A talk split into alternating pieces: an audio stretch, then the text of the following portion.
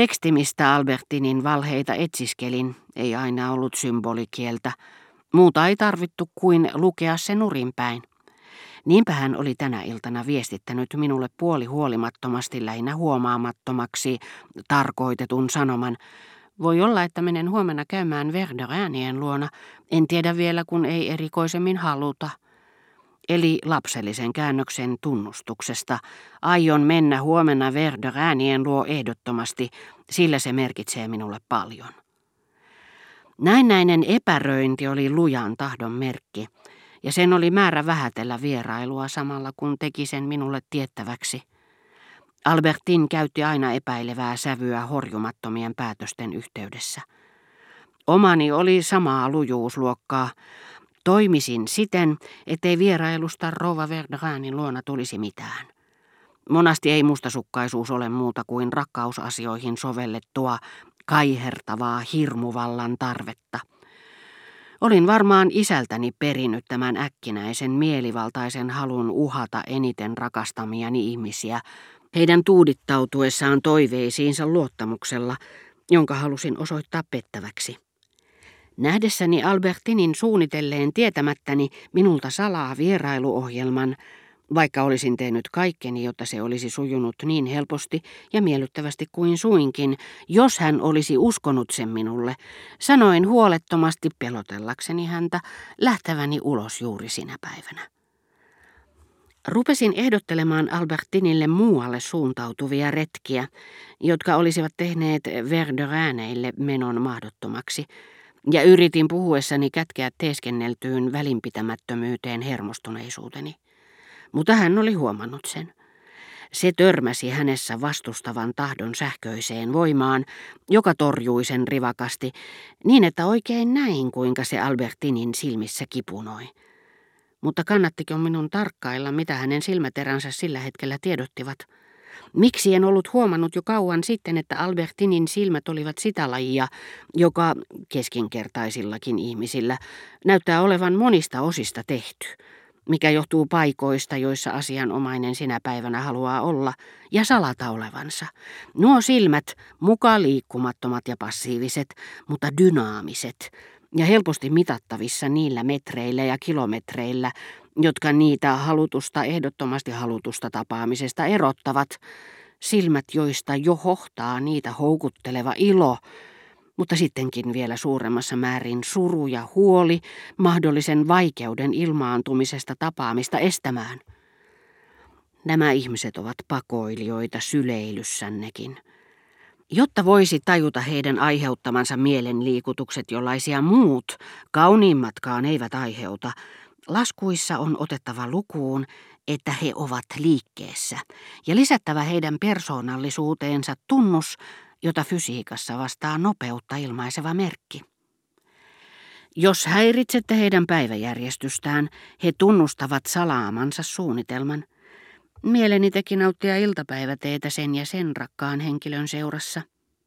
No hyvä, jos te kuuden kuukauden kuluttua tutustutte kyseiseen henkilöön, niin saatte kuulla, että tyttöä, jonka suunnitelmia häiritsitte, joka ansaan jouduttuaan ja vapaaksi päästäkseen, kertoi juovansa teetä joka päivä rakkaan ihmisen seurassa, silloin kun ette häntä tavoittanut.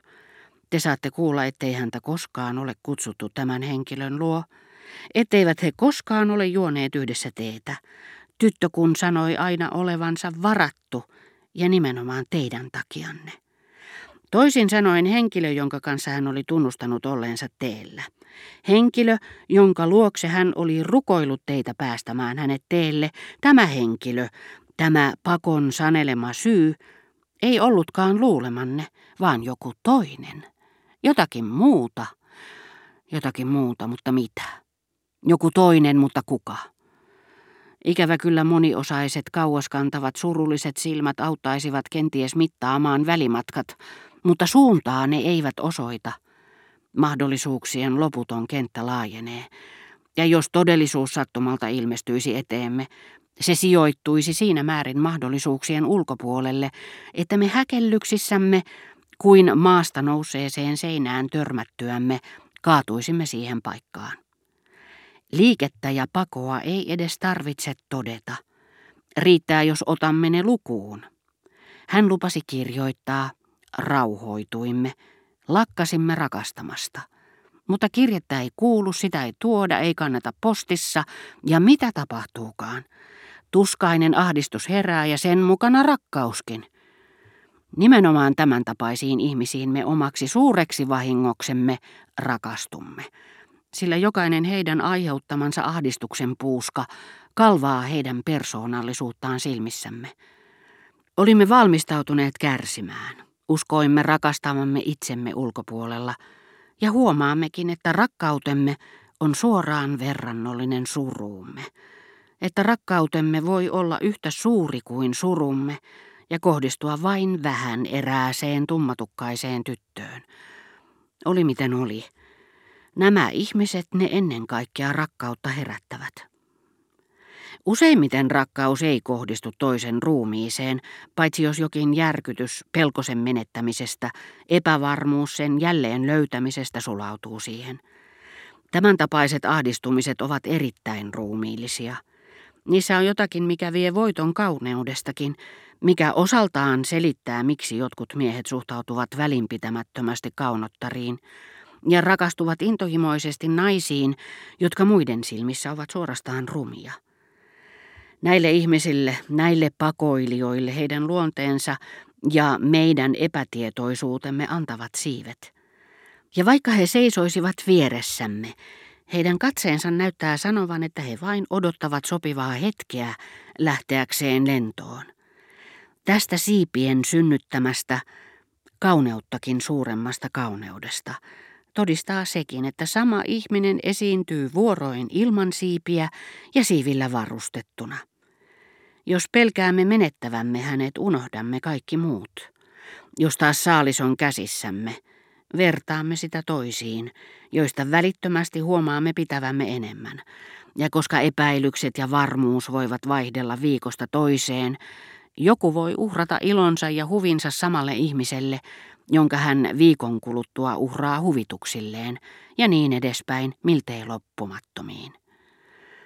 Mikä olisi käsittämätöntä, ellemme tietäisi kokemuksesta, kuten kaikki miehet, jotka edes kerran elämässään ovat lakanneet rakastamasta, unohtaneet jonkun, miten vähän on ihminen sinänsä, kun häntä ei enää ole, tai kun hän ei vielä tunteitamme vastaa. Ja se, mitä sanomme pakoilijoista, on tietenkin totta, myös mitä vankeihin tulee, naisiin, joita ei usko saavansa koskaan. Niinpä miehet vihaavatkin parittajia, sillä nämä helpottavat pakoa ja houkuttelevat kiusauksella, mutta jos he sitä vastoin rakastavat varjeltua naista, he etsivät kyllä parittajia vapauttamaan vankia ja toimittamaan tätä heidän luokseen. Mutta liitot työllä ja tuskalla valloitettujen naisten kanssa eivät yleensä ole niin kestäviä kuin muut, sillä rakkautemme olikin vain hivuttavaa pelkoa siitä, ettei ehkä saakaan rakastettua omakseen tai menettää hänet. Ja kun nämä naiset kerran on saatu riistetyksi aviomieheltä, saatu luopumaan teatteristaan ja halustaan jättää meidät, sanalla sanoen kun heidät on eristetty tunteistamme, Olivatpa ne sitten millaisia tahansa, he ovat vain oma itsensä, mikä ei ole paljon, eikä aikaakaan kun niin kauan tavoitellun naisen hylkää sama mies, joka kuollakseen pelkäsi joutuvansa hylätyksi.